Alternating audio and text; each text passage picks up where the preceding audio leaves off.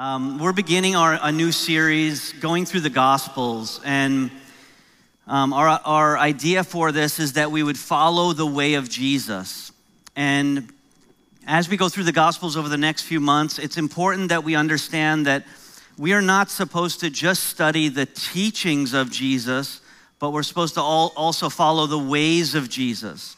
And so, a good example of that is, is something that happened this morning that, that Jesus would have done the same thing. If there was sick people or people that are struggling or people going through something, Jesus wouldn't just ignore them and just keep teaching. Jesus would have reached his hand out to see them restored and whole. Amen? And so, our idea through this study is that as we follow the way of Jesus, we wouldn't just follow his teachings, but, well, his ways. The way Jesus acted, the way Jesus reached out and touched people. Um, so we'll be going through that over the next few months. Uh, the Gospels themselves, there's four of them. Um, we just went over this in Bible interpretation on, on Thursday, so it's fresh in my mind. Um, but the four Gospels are Matthew, Mark, Luke, and John. Matthew, Mark, and Luke are called synoptic Gospels, which means that they follow kind of the chronology and the details of Jesus' life. Then the Gospel of John is kind of far out to the other side. It doesn't really follow the same way that Matthew, Mark, and Luke do. Um, it's really about the love of God. And so, if you're a new believer, I always would turn new believers to the Gospel of John because it really talks about God's love, which is central to our faith. Um, Mark was the first gospel written, and it's believed that Matthew and Luke both would have borrowed some of uh, what they wrote down from Mark. The other interesting thing about the Gospels is that only Matthew and John would have actually walked with Jesus. Only Matthew and John would have followed Jesus along the way and been his disciples. So both Mark uh, and Luke both learned from other sources. So as we go through the Gospels over the coming months, our, our hope and our prayer is that we would be followers of Jesus and not just fans of Jesus. That means we don't just sit in the audience cheering on the one that's speaking on a Sunday morning. Thank you. Um, but that we would be the ones preaching, proclaiming. We want to be followers of Jesus, not fans of Jesus. That's the role of a disciple. A disciple didn't just listen to the teaching of their rabbi, they modeled their life after their rabbi. It's actually believed that as disciples would follow their rabbi through the dusty roads and along the dusty paths, it's said that the dust from the rabbi's robe would be on the disciples. And they would actually carry the, the dust of their rabbi on their own clothes. And so the dustier that you were, the more of a follower you were, the closer you were, you heard the rabbi speak. You heard his whisper. You heard his little side jokes that aren't really funny to most, but you laughed at them anyway. And you followed so closely that the dust from the rabbi's cloak was all over you. That's an ancient Jewish um, saying the dustier you are, the better disciple you are. I want to be dusty with Jesus. I want to follow his teaching. I want to follow his ways, the words and the ways of Jesus in becoming his disciple. And so we begin where Jesus' ministry begins with temptation. temptation. Following the way of Jesus means overcoming temptation before it gives birth to sin. How do we overcome temptation? The word temptation has two meanings actually. It's it's a trial that is given to a person for the purpose of tripping them up. Temptation is a trial given to make one stumble. The second meaning of temptation is an examination of a person's character. The examination of a person's character. And I don't know about you, but to me, temptation is always both. The enemy puts temptation in my path that I might stumble over it, trip me up. but it's always an opportunity to examine my character. I'll give you an example. Let's imagine that this chair is temptation. We're just walking through life, and the enemy knows our patterns. He knows what makes us click. He knows what frustrates us. He knows what discourages us. He's been studying human beings for a long time. So he knows exactly what in your life is needed to make you trip. And he just throws it out there for you. And we go through life and we're just walking along and we just kind of walking along and then, you know, and we just kind of trip and stumble. And you know, he gets us that way the first few times, right? And then we come and we just sort of lightly trip over it, you know? And then after a while, we realize that that actually really hurt. we actually realize that, that if I trip over it, if I trip over it, it's going to really hurt. And so, what was meant to be something that's going to trip me up, God uses that. And now I approach it and I see it, and the Bible says this that we will always have a way around temptation. And this way around temptation, instead of it being a stumbling block, it actually becomes an exam, an examination of my character. Am I going to trip again? Let's say, let's say that this is alcohol. And, and I come to it and, and I can feel myself throughout the day desiring that drink. I can start to think about it. It's 10 o'clock in the morning, I'm at work, and I'm going, man, I'd really love a bottle of whatever. And at that moment, it's just temptation, it's not a sin. It's just out there waiting for you to get off work. And it's out there waiting for you to trip over it. But in that moment, you have the ability to overcome. And if you overcome, it becomes this examination that tests your character. I'm not going to have a drink today. And that might be alcohol, that might be lust, that might be gossip, that might be lying. You know, if I just, I'll just cheat on my taxes because uh, I'm not doing well. And what is meant to be a stumbling block becomes an examination.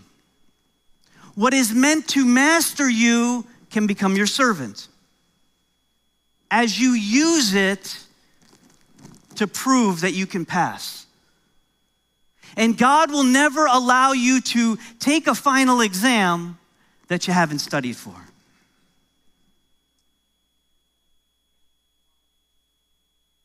He will always provide an opportunity for you to say no.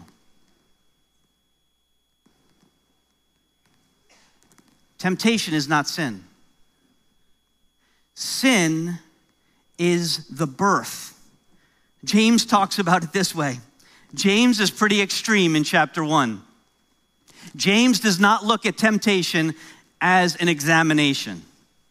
James says this When tempted, no one should say, God is tempting me.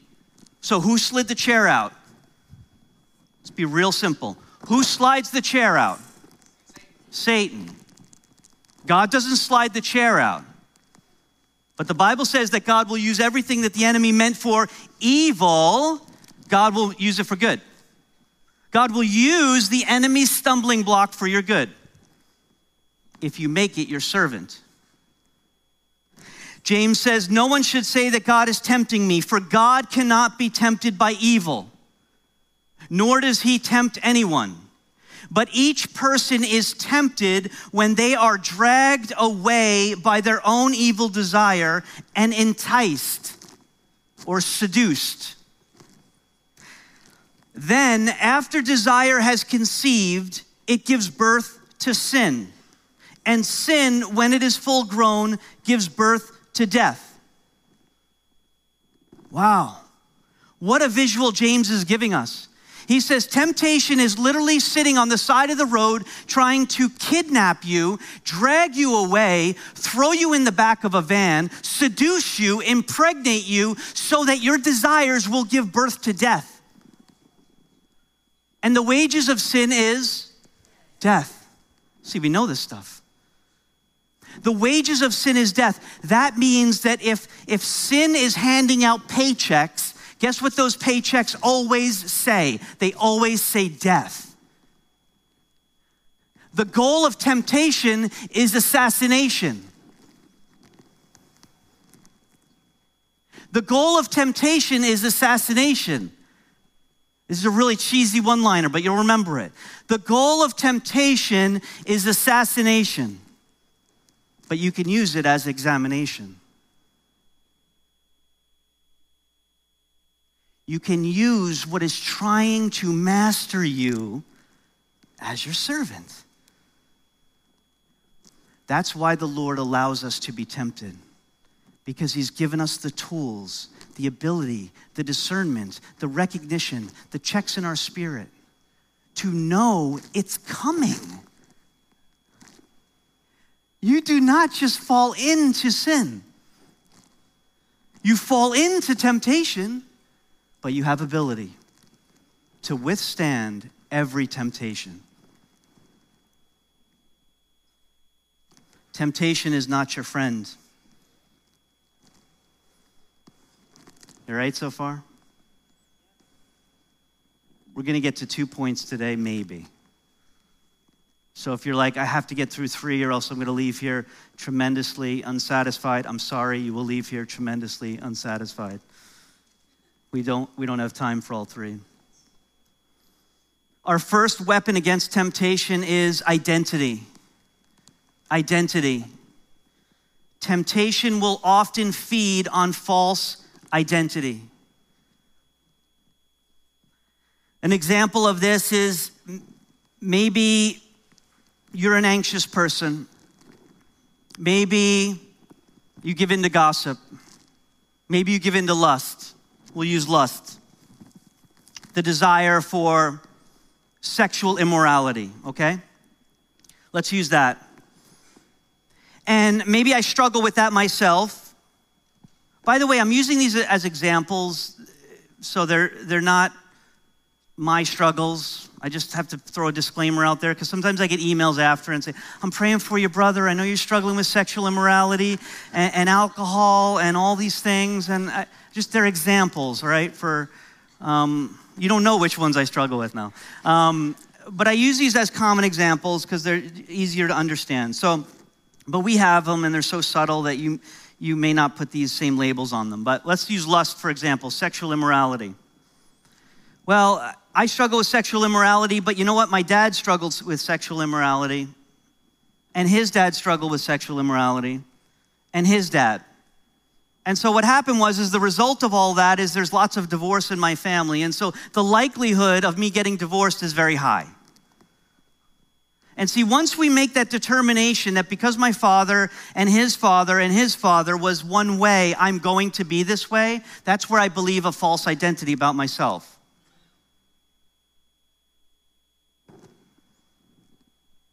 There is only one identity that we have that is fully true and fully right and fully good. And that's the identity that God says about us. So I am a son of His. It doesn't matter what my dad struggled with, my grandpa struggled with, my great grandpa struggled with. It doesn't matter. It doesn't matter what people say about me, it doesn't matter. Family members, friends, coworkers, it doesn't matter. The only identity is who God says I am.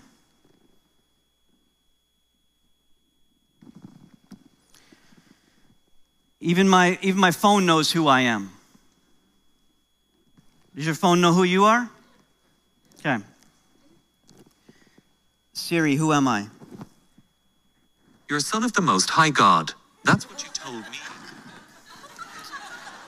See what I'm saying?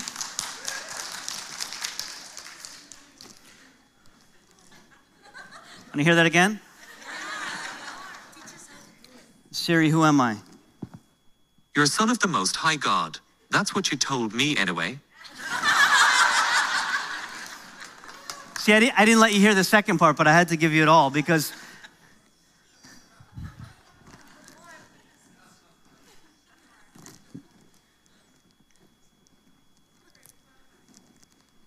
I tell my phone who I am.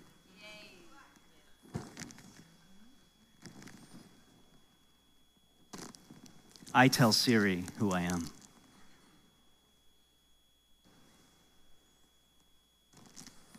I tell social media who I am. See, if I think I've become someone other than who I really am, that's a false identity. I love spy action movies, action shows. I love them. And they always have this thing if somebody's running from like someone else who's trying to kill them, they always put them into witness protection programs. And the witness protection programs seek to give them a new identity, a new passport, new driver's license, so they can kind of escape. They put them in a safe house. And these people hide for a lot of the years of their life. They're protected. But essentially, they're given a false identity that they have to live by. We're not witness protection Christians. We're Christians that have an identity as a son and a daughter of God. Jesus needed this identity to be spoken over his life for ministry. It says in his baptism in Luke chapter 3, verse 21 to 22. It says, When all the people were being baptized, Jesus was baptized too. And as he was praying, heaven was opened and the Holy Spirit descended on him in bodily form like a dove. And a voice came from heaven You are my son, whom I love. With you I'm well pleased. You are my son, whom I love. With you I'm well pleased. As Jesus was baptized, the Father spoke over him identity. And the reason that the Father spoke over Jesus' identity is because Jesus would then be tempted. And throughout Jesus' life, he would wrestle with this identity crisis. Sometimes the disciples uh, didn't know who he was. One time, Peter said, Jesus, you're not going to suffer and die for us. That's, that's not going to happen. And Jesus had to rebuke him and called him Satan. You know, throughout Jesus' life, there's these temptations to be someone that he's not. And those temptations are there for us. These three questions that we face who am I? Does anyone love me? And why am I here? These three questions we'll face throughout our life. Who am I? Does anyone love me? And why am I here? And Jesus hears, You are my son. That's who you are, Jesus. You are my son, whom I love and in you I am well pleased. The, the interesting thing and powerful thing about this is that the Father is saying to Jesus before Jesus performs any miracles, before Jesus goes out and heals and teaches and all of these things, before Jesus starts his ministry, the Father says to him, You're my son who I love, and in you I take pleasure. You would think that the Father would have said that at the end of his life when Jesus had completed the race, run the race, finished the task. And after Jesus had died and, and been buried and resurrected and ascended to heaven, we think that's when Jesus should hear, Well done, in you I'm pleased. But it's not that way. The Father took pleasure in Jesus as his Son because of his identity. I remember when my children were born and this sudden joy that came over me. And I look at them and I say, I love you. And in you I am pleased. In you I take pleasure.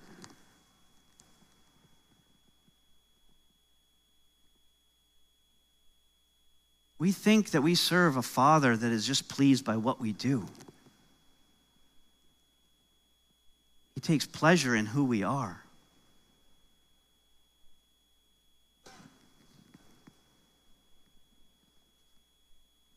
I remember when I first went into ministry and I first started speaking.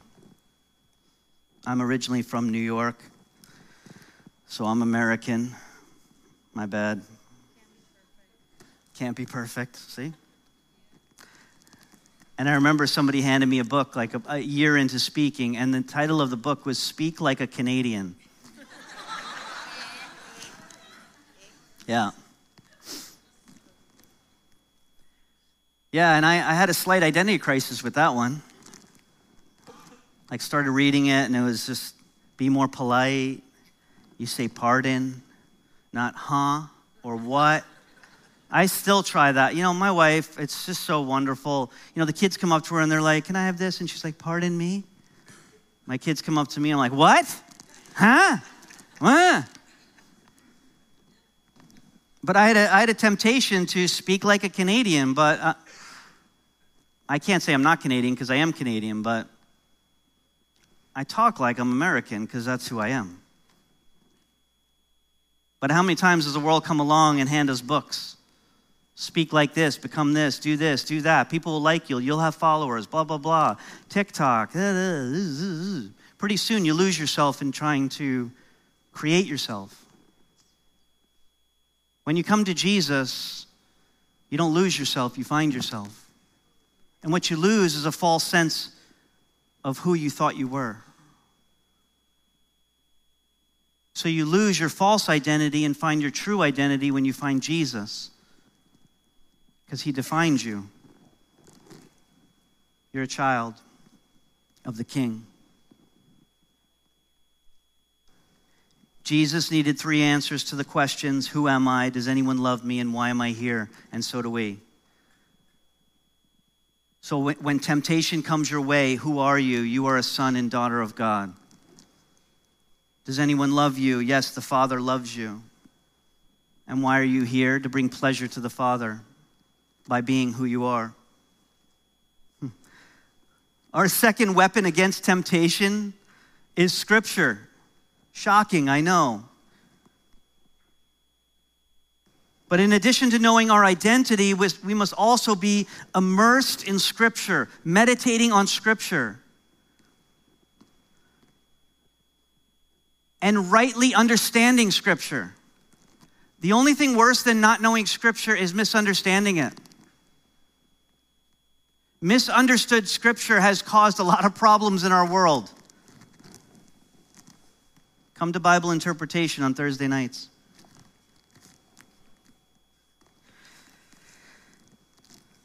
I may know the scripture, but do I live by it? We're going to look at the temptation of Jesus, and that's what we'll have time for today. So turn with me to Luke chapter 4, or click there on your phone, or watch the screen. It's in font like 25. Luke chapter 4, verse 1 to 13. Jesus, full of the Holy Spirit, left the Jordan and was led by the Spirit into the wilderness. And for 40 days he was tempted by the devil. He ate nothing during those days, and at the end of them he was hungry. How could Jesus be full of the Holy Spirit and be led by the enemy into the wilderness to be tempted? Because God gave him the ability to overcome that temptation. God gave Jesus the ability to overcome. So, what the enemy meant as assassination became an examination. The devil said to him, If you are the Son of God, tell this stone to become bread. Jesus answered, It is written, Man shall not live on bread alone. The devil led him to a high place and showed him in an instant all the kingdoms of the world. And he said to him, I will give you all their authority and splendor. It has been given to me, and I can give it to anyone I want to. If you worship me, it will be yours. Jesus answered, It is written, Worship the Lord your God and serve him only. Jesus is quoting Deuteronomy. The devil led him to Jerusalem and had him stand on the high point of the temple. if you are the Son of God. Do you hear a lot of if you are the Son of God? Remember back, identity is a weapon against temptation. Satan is coming at Jesus saying if. Jesus doesn't need to prove if. Jesus is the Son of God.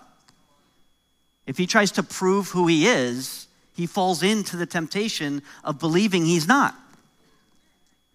I'm telling you, so many times in our life, our temptation comes at us with, Who are you? If you are, you're not really. If you track even Adam and Eve, you know, did God really say? It's always a slight variation of this, but it's basically prove. The devil led him to Jerusalem and had him stand on the highest point of the temple. Again, throw yourself down from here. And Jesus says, For it is written, He will come. Oh, oh, now the enemy is using his own, his own trick. The enemy is quoting scripture. Again, misunderstood scripture is worse than not knowing it. The enemy says to him, Oh, you want to play the for it is written? Well, here's a, it is written. And he says to Jesus, He'll command his angels concerning you to guard you carefully. They will lift you up in their hands so that you will not strike your foot against a stone. Jesus answered slightly different. It is said, Do not put the Lord your God to the test. You see how the enemy changed his way?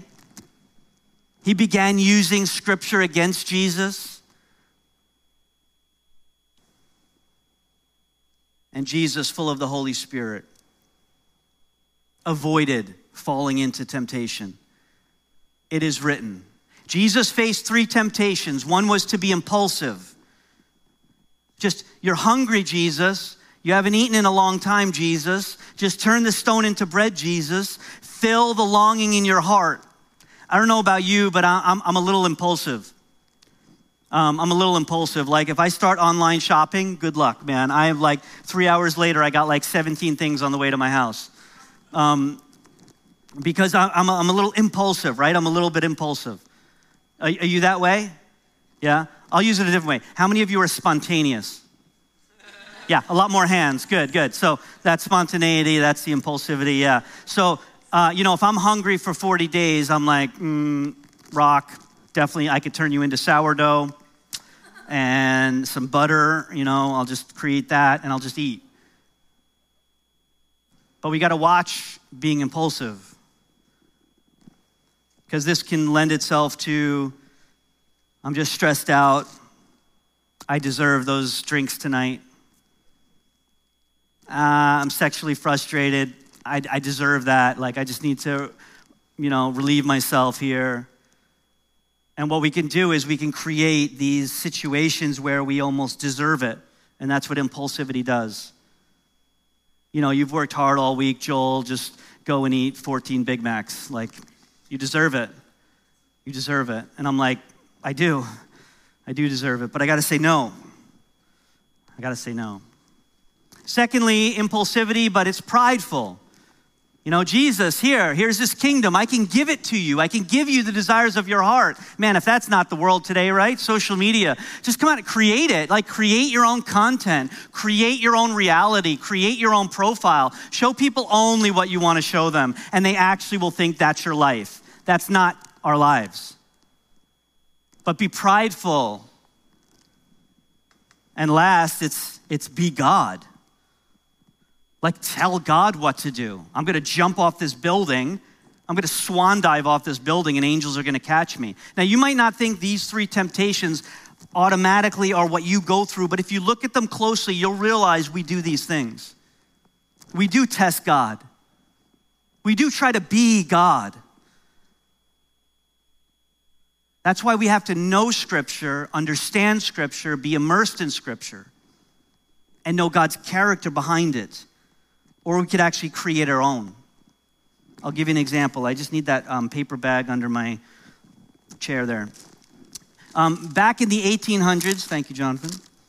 Back in the 1800s, um, third president of the United States was who?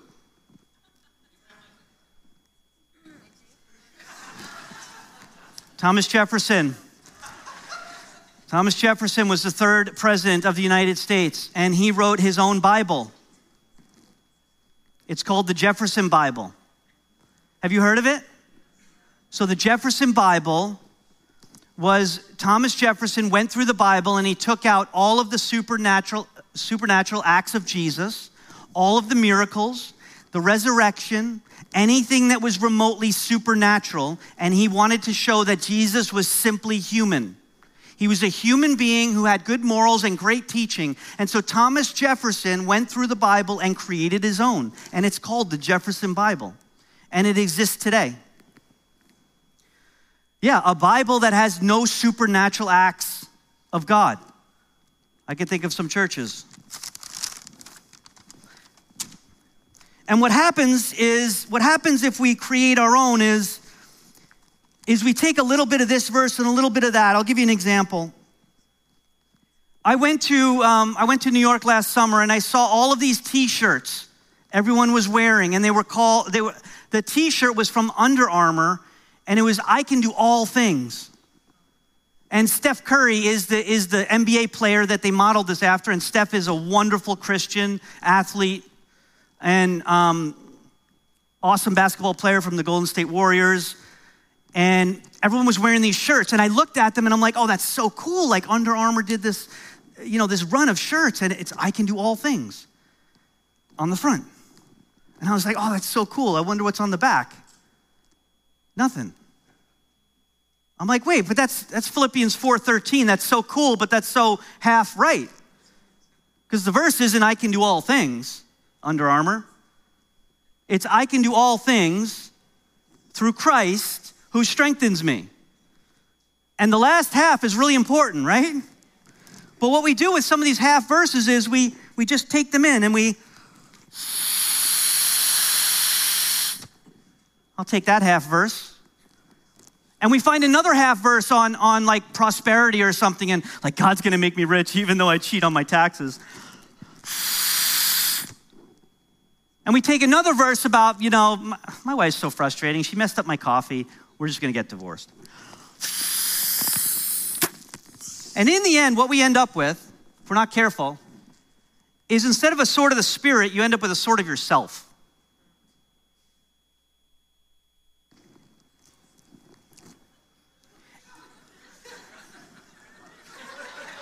And when the enemy comes against you, hold on a second. I was just feeling a little deflated.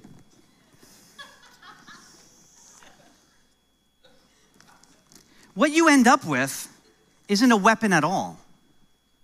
It's just a bunch of half principles, half truths, no power. And the enemy comes against you, throwing that mighty chair in your way. Can't even knock can't even knock over a chair, this thing. But how many times do we, because we're not immersed in the scripture, and we might have bumper stickers and magnets and all this stuff, and joy of the Lord is my strength. Yeah, wrong context. And all of this stuff that we, we just sort of think we're following Jesus. Because we say a few words of Jesus. And I'll tell you, the only way to overcome temptation is immersed in the scripture, meditating on the scripture, reading the whole counsel of God, allowing it to read you, allowing it to guide you, allowing it to challenge you and exhort you and convict you and all of these things. And we come to the Bible expecting that from God to do that. That is the way to overcome temptation. A misunderstanding of Scripture will lead to a misuse of Scripture. Have I submitted to the whole counsel of God? I have some good news for you. All this can change any day, any moment you want. That you would just sit even today in the understanding that you are God's child who He loves. And that would be your identity tomorrow and this week is beginning to meditate on scripture of your identity. Who does God say I am? That you'd spend time in the Word of God, not, not just a, a quick moment here and there, not a, a, a daily Bible verse that comes through your, your email, but I mean spend time in the Bible, immersed in it. These are the ways to overcome temptation. And what is meant to be your master, We'll be your servant.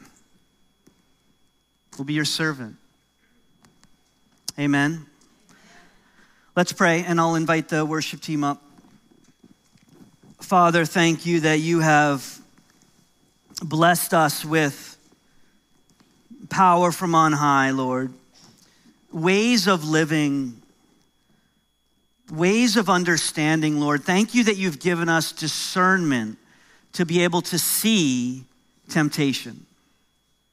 I pray even now, Lord, for, the, for those here that we may not even know the things that we're doing that aren't leading to life.